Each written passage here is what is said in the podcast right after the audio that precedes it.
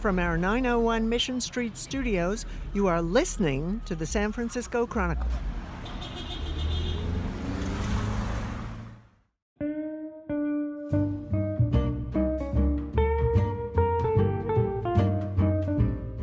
Welcome to the Datebook Podcast. I'm book editor John McMurtrie. Today I'm talking to Susan Orlean, who has a delightful new book out titled The Library Book. As in her other books, including The Orchid Thief and Rin Tin Tin, she more or less stumbles on a good story she knew nothing about and runs with it, exploring it from many different angles. The library book is about the Los Angeles Central Library, but it's about so much more, as you'll hear.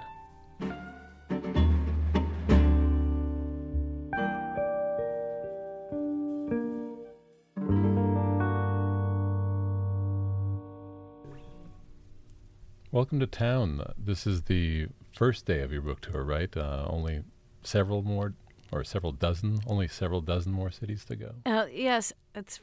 I would say thirty-one more cities to go. So I feel like a prisoner who's making those little scratches on the wall as each day of my sentence is. Yeah, I'm looking forward to it. Thirty-one, though. Yeah. Wow, I was joking about that, but oh, no, I'm not. You have a few ahead of you. Uh, wow, I definitely do. Wow, wow, wow. So you've you've graciously stopped by our offices to talk about your new book, the library book, which by the way is gorgeous and listeners will just have to go to our website, datebook.sfchronicle.com. How's that for a plug to see how lovely it looks? Uh, now this is a book that almost didn't get written. Uh, you you thought you might have written your last book. What made you change your mind?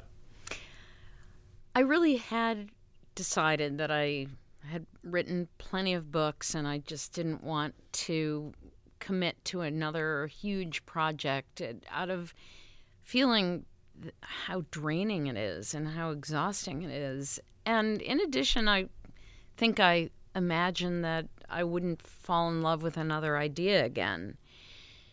When I heard about this, I I tried to swat it away like a fly um, because I thought, oh man, I don't want to do another book. I just don't want to make that kind of commitment. But it persisted and persisted, and the more I learned about the story, the more irresistible it became. And eventually, I persuaded myself that this would be very easy to do. I could do it really quickly. Of course, that was completely wrong.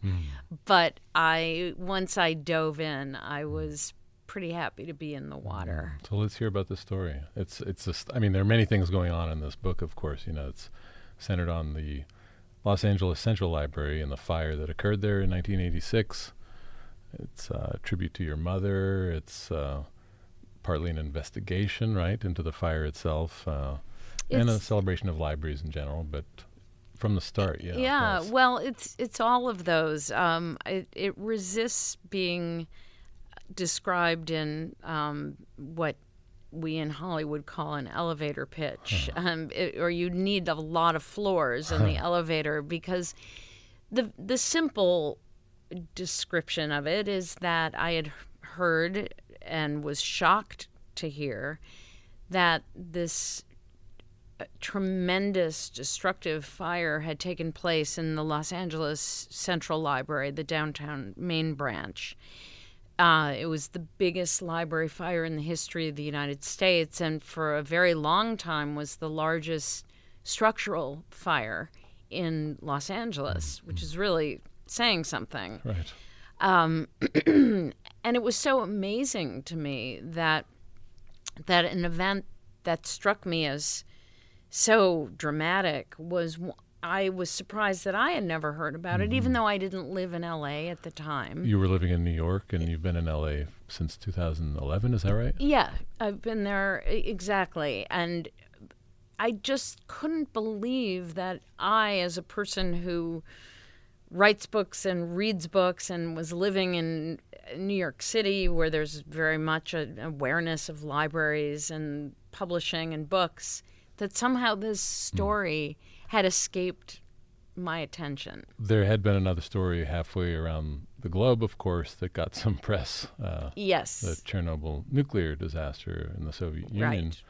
Right. I, I love this detail that you include that uh, Pravda, the Soviet newspaper, more or less ignored Chernobyl but wrote about the Central Library fire. Right. I- I thought it was uh, absolutely hilarious that uh, they were working very hard at ignoring this catastrophe that was unfolding. And so, what could be better than to write and and the writing about the library fire was full of a sort of an accusatory tone about how this was the nature of capitalism and that you don't take care of your libraries and they burn down.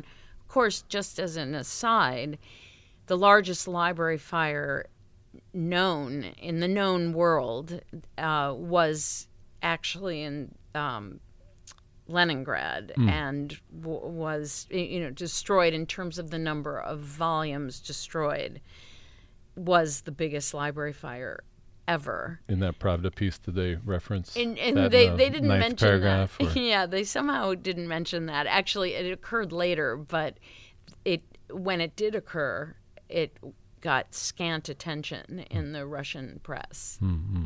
So you heard about this fire. You also uh, were in the library as it happens, right? I mean, this is how you found out about it, right? Exactly. I had been, I had just moved to LA and I had uh, given a talk at a luncheon for the Library Foundation. As a thank you, they, I was asked whether I had ever been in the Central Library, and I said no, I didn't. I knew, I thought I knew LA. I didn't know that there was a downtown, and I hmm. didn't know that there was a library downtown. So I covered up all my ignorance. I said, no, no, I haven't gotten around to that yet. I'd love to see it. As I was being shown the building, which is an amazing building and it, built in the 1920s, and it's, excuse me, very much a, a sort of whimsical, fantastical building. Very colorful as well. Yeah, very colorful, very uh, unique. I mean, mm-hmm. it's just it, an extremely distinctive building, mm-hmm. full of art and all sorts of inscriptions all over the building. It's pretty amazing. And I was just thinking, gosh, you know, you could really write a cool book about this place. It's incredible, and there's so many stories about the architect and the artist who did the murals. And you know my mind is whirring even oh i was thinking oh this i really don't want to do another book. And i don't want to do the kind of book that has absolutely no narrative thrust to it because i've already done that. At the time the person giving me the tour stopped in front of a bookshelf and pulled off a book and took a big whiff out of the book my first thought was that this was some strange thing people in LA did, that they smelled their books as opposed to reading their books. That's San Francisco. Actually. yeah, and I said, uh, he said to me, you can smell the smoke in some of them. And I didn't know what he meant, and I, I thought, well, maybe they used to let people smoke in the library, which seemed crazy. But I said, well, is it from, you know, people smoking? And he said, no, it was from the fire. I said, What fire? And he said, The big fire, the big fire in 1986. Hmm. And then he moved on to show me something else. And I said, Wait, wait, wait, come, what are you talking Right. about? What fire? He said, Well, you know, the library was closed for seven years. And that's when I thought, Damn it. I mean, this is too interesting of a story. I'm not hmm, going to be able hmm. to resist. So not to give away too much of the story, but um, tell us a little bit about the wonderfully named Harry Peak. Who who was he? Harry Peak was a wannabe actor, a young man who he was good looking, he was charming, he was um, A liar. a liar, a fabulist. He invented marvelous stories about a dramatic life he wasn't actually living. Possibly friends with uh, Burt Reynolds. I yes, was. uh, Burt was a good friend, You or checked- at least you checked on this, right? I Or you checked- tried. I tried. Um, he was somebody who uh, left home after high school, moved to Los Angeles, and kind of drifted around in a lot of odd jobs. He parked Mm. cars. He drove a limo. All the while dreaming of being a movie star, Mm. even though he had stage fright and he had no training as an actor he would go to audi- auditions um, hoping to be hired as an extra, um, dreaming and, and telling his family anyway that he was on the very brink of stardom. In a way, he's almost an iconic uh, Los Angeles sort of figure, some, somebody who's really dreaming about a life that's larger than life. Mm. That's everything, um, kind of a celebrated life, mm. almost more about the the experience of celebrity rather than that he had a great passion for acting. Mm-hmm. The question remains: uh, Had he ever been in the library in his life? Um, you know, one of the interesting things about libraries is they're open to anybody. Right. You don't register, you don't check in. I mean, these days libraries have security cameras, but you come and go in a library and nobody's monitoring who comes in and who comes out. The records of who had a library card, which might have given some indication of whether he was a regular library patron, those were all lost, um, not in the fire, but in a, a transition from one form of library card to another. Those records were all lost. So we don't even know if he ever hmm. had was a patron of the library. But a number of librarians had spotted a young blonde guy who was in the wrong place on the hmm. morning of the fire and then to add to the reason that he got caught up in this, um, he told a lot of his friends that he had started it. Mm, mm. Well, and some people speculate speculated that he wanted some sort of celebrity, and, and others would say, well, perhaps not that notoriety. So right. He, I mean, a changing it, story. It's it's something that, uh, on one hand, being at the center of a, a big event was very much his style, but what he considered a big event was generally like having lunch with Cher, as opposed to starting a devastating fire mm, in a mm, library. Mm. Um, but he could not, he was a compulsive liar. Mm, he mm. lied about little things and big things all the time. So the strange thing about a liar is that they confess to something that you wouldn't wish to confess to. And then the question is, well, is he now telling the truth or is this yet another lie? Right. Um, and it became a central mystery to me in the mm. course of working on the book. And he's no longer with us, of course. Right. So, and, and I didn't know that when I began working on the book. I assumed that I'd have a chance to talk to him, mm. but he passed away um, some years ago.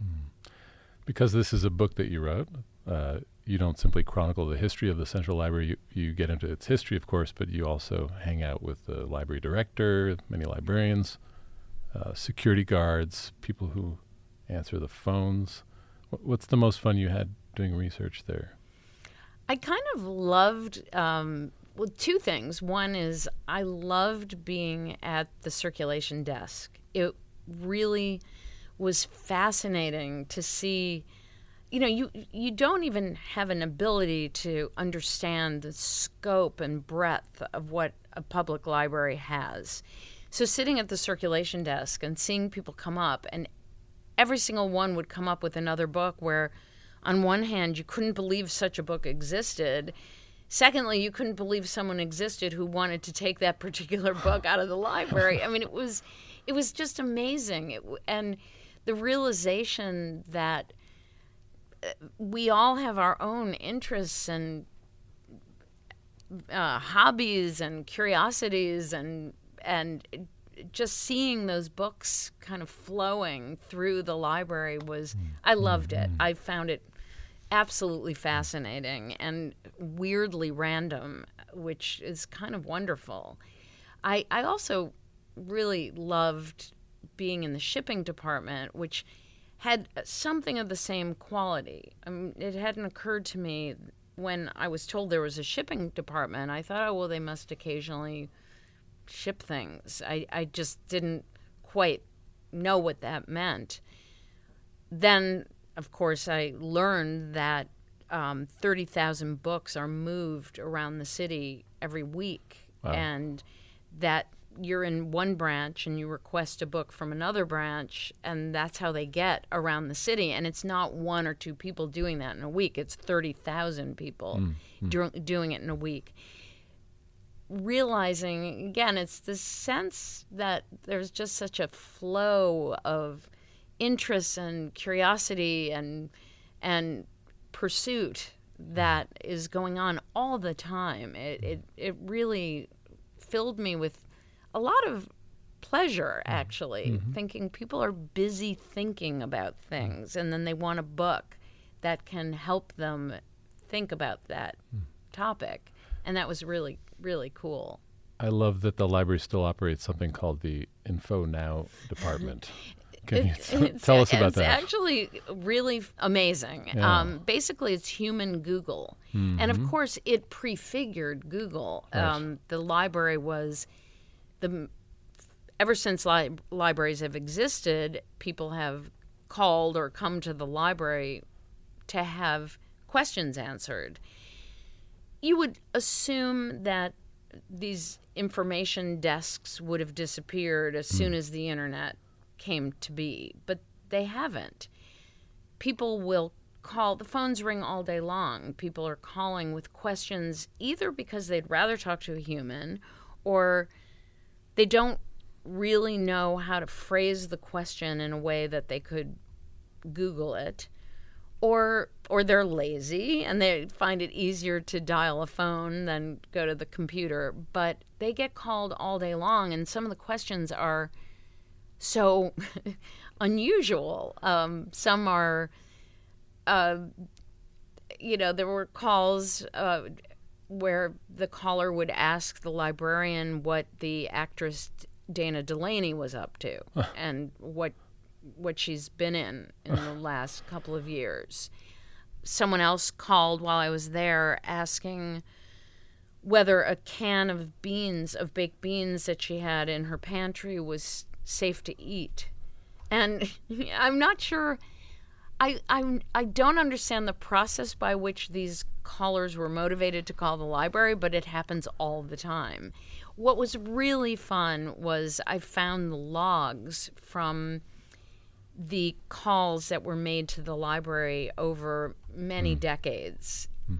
And the change in the kinds of calls were fascinating. For instance, in World War II, soldiers weren't allowed to tell their families where they were deployed.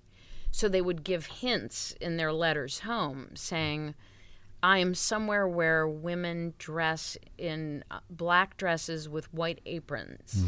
And then the families would come to the library or call the library and ask what country where where was a country where women dressed that way so they could decipher where together. their uh, relative was located Mm, and it, it really was amazing and it's such a timeline to see these questions and the way Sure. they've evolved over time and changed Outside of some of them that you include that you include in your book, uh, have has this been published elsewhere? Have they been have they appeared in another no, book? Um, No. it- well, not as far as I know. I found them in the archives of Hmm. the library, and they kept, you know, they were in a logbook that had just been kept by the uh, reference librarians Hmm. who maybe were logging it for their own purposes or what a treat to uncover that. Oh, it was amazing. I mean, I thought, what is this? And I started flipping through, and the questions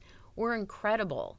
And a lot of them were related to the entertainment business, saying, um, I. What kind of accent would an English speaking person who was Hungarian have? And That's specific. yeah, I mean, and that was one of the questions that um, they happened to find. A, one of the librarians spoke Hungarian, so he was able to help the caller figure out what a Hungarian inflected English accent would be. Wow. Do you have a favorite country? Uh, excuse me. Do you have a favorite library in the country or the world, or what are some of your favorites?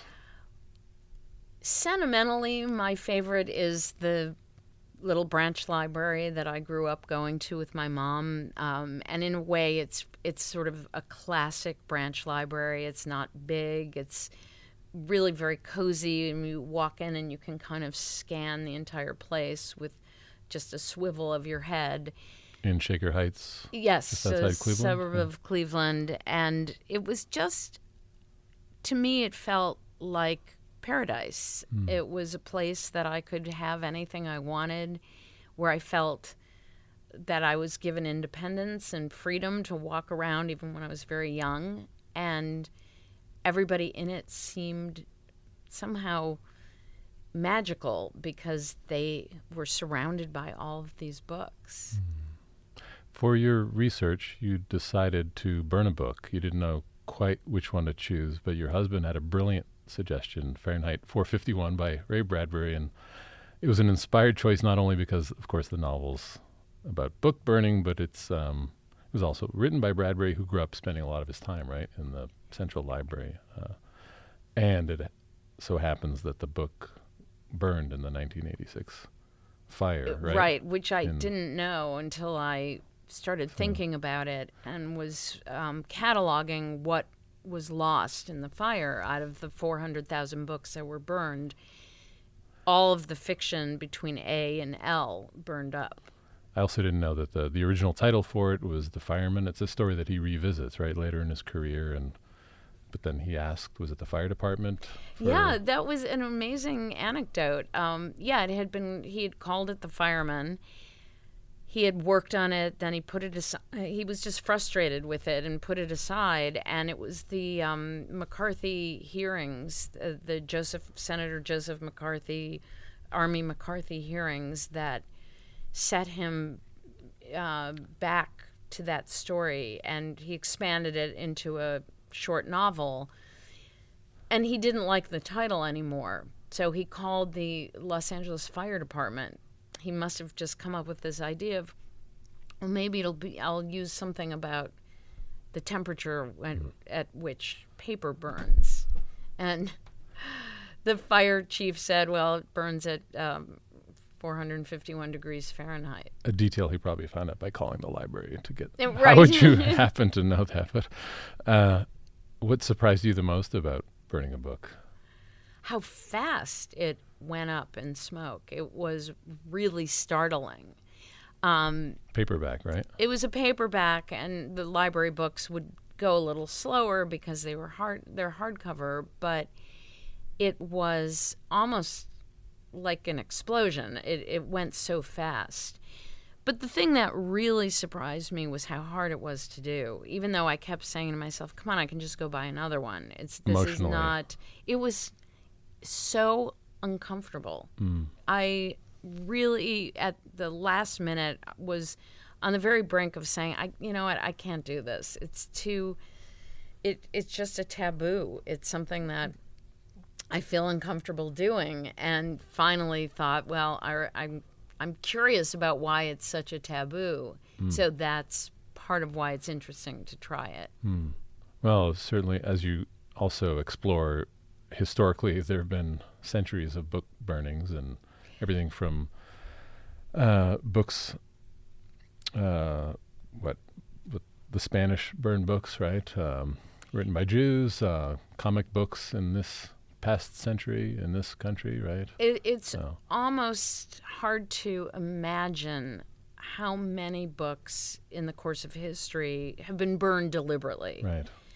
And certainly, um, I mean, there have been other library fires, but the deliberate destruction of books, and especially as an act of terrorism, really, in which books by a certain subculture are burned as a way of saying you don't exist. Your your story, your history, your culture is of no value. It's gone. Um, World War II, there were it was probably a billion books. I, I never added up all the numbers, but it was in the multi multi millions of books destroyed. At some point, half of all the books in Germany were in libraries were gone, hmm. and same with Japan. And then the Germans made at burning libraries, one of the the focuses of their attack in any city, which was to send a special commando unit to burn the libraries. Mm. And they also had very dramatic public burnings of books by Jews and communists mm. that were meant to be these festivals where you would bring a book and declare how corrupt it was and throw it on a bonfire, and then these were all lit on fire. There has been a resurgence of libraries in recent years. That they're becoming more popular with people, young people, people under 30 specifically. Why do you think that is? People under 30 are, first of all, less likely than people over 30 to have an office where they work. Hmm. So there's that accounts for this explosion of co-working spaces and people working in coffee shops and we're just in an economy now where working on your own is very typical. It's very common.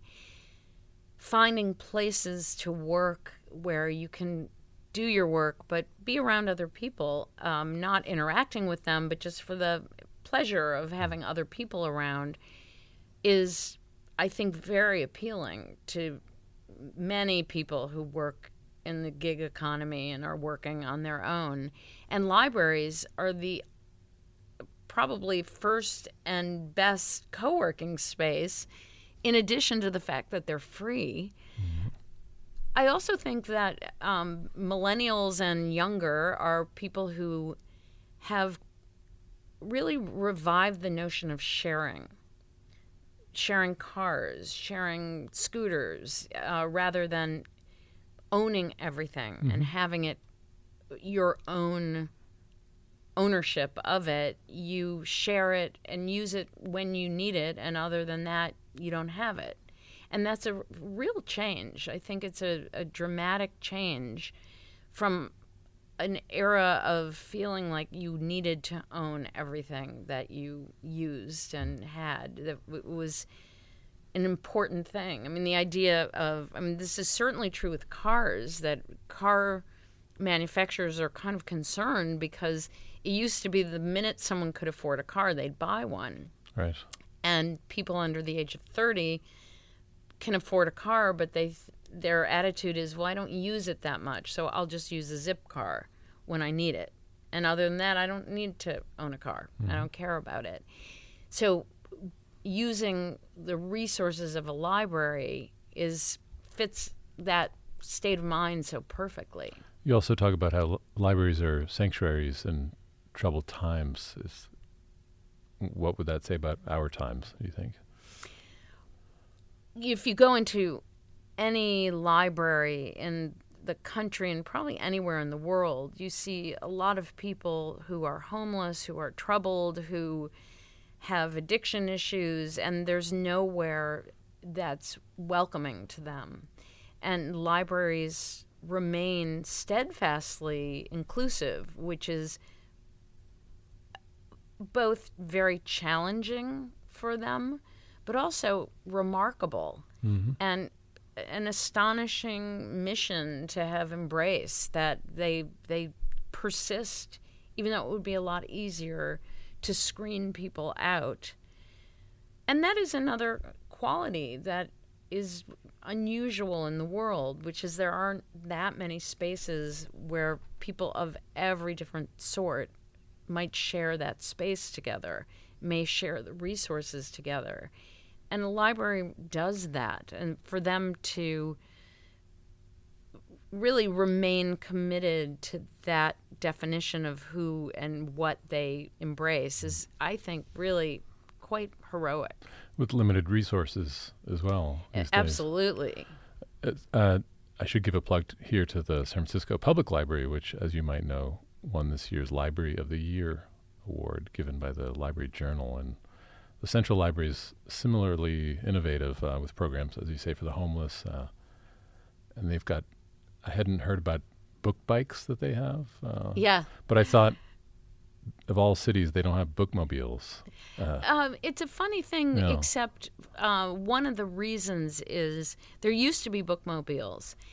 There was then a um, concerted campaign to build many, many branches, and there are now 72 branches um, in Los Angeles. So the idea was we really need to make these permanent. We bookmobiles are great, but we just need more branch libraries I see. there may they may go back to having bookmobiles. People love them.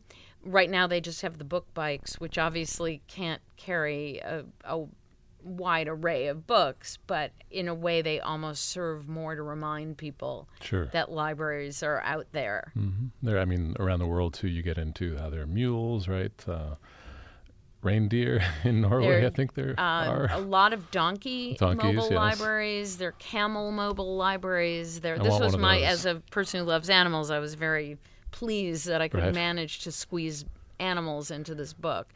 Uh, no dog ones, Uh, right? no Going dog libraries. I'm Rin Tin Tin. sorry to say, but I think we could somehow lobby to change that. But Big in in a lot of um, in a lot of developing countries where the roads are not good and the easiest best way to travel especially in tribal areas is by some animal transport there are dozens and dozens of animal powered mobile libraries that travel into very remote parts of the world bringing um, library supplies.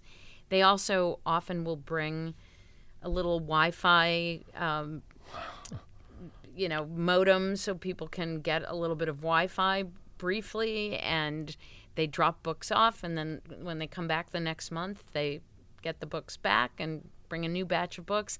It's pretty amazing. Repaid with good snacks, I hope. The animals. Yes, uh, they they eat the books occasionally, but only occasionally. Someone tries to a little anecdote hack into the into the central library almost every day. Uh, mostly Russians and Chinese. Why is that?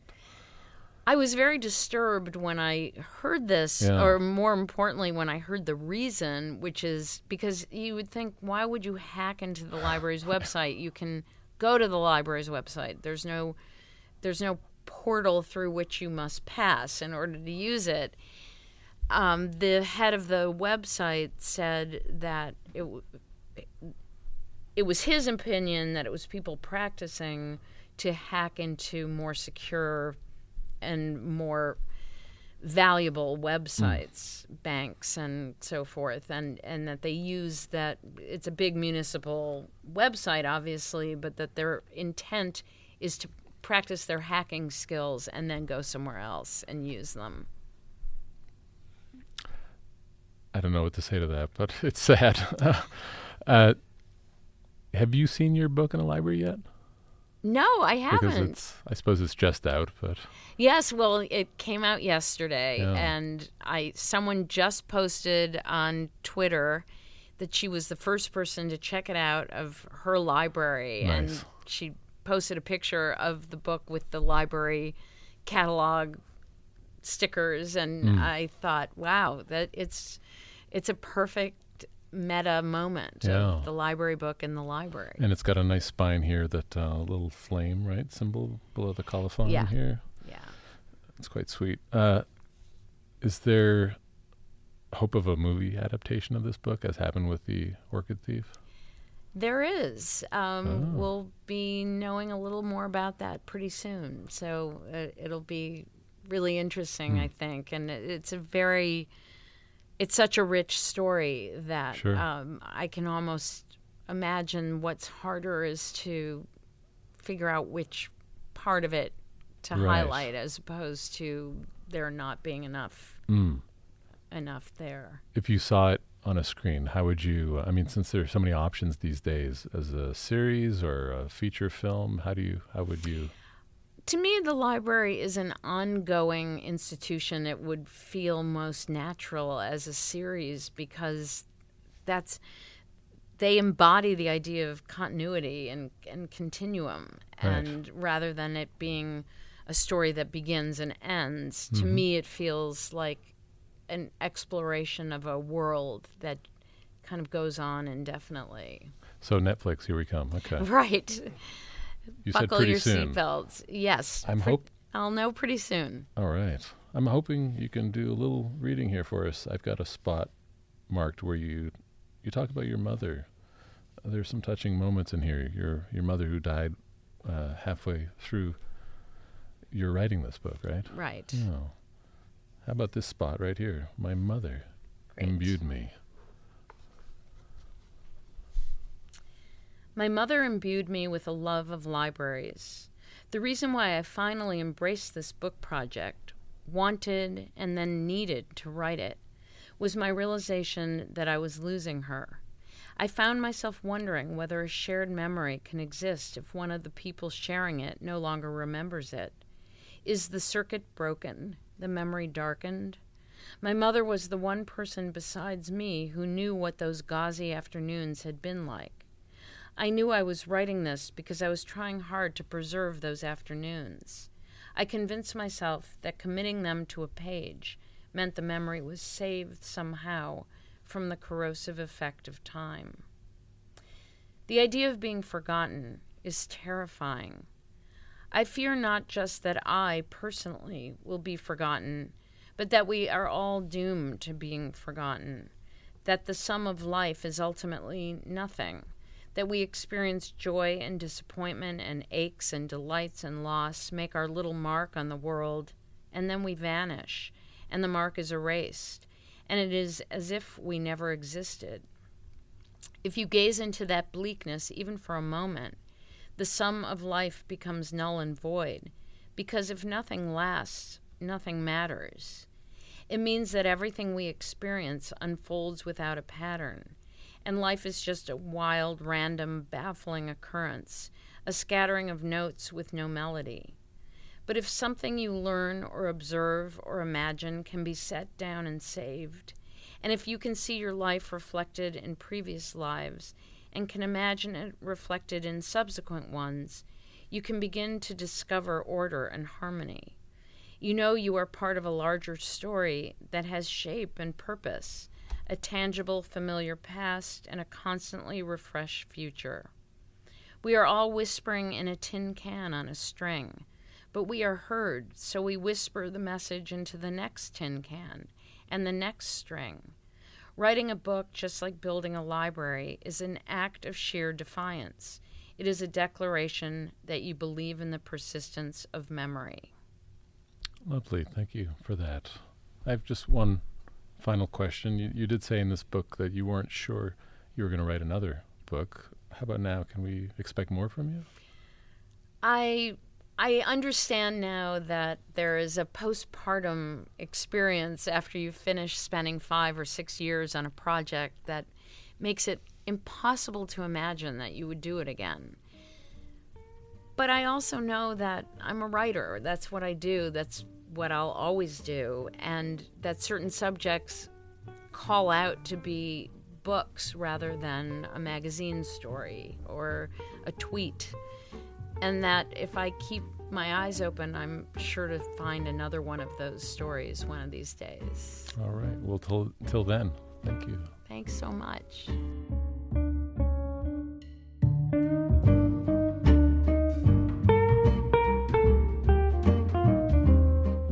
You are listening to the San Francisco Chronicle. Thank you to our guest, Susan Orlean.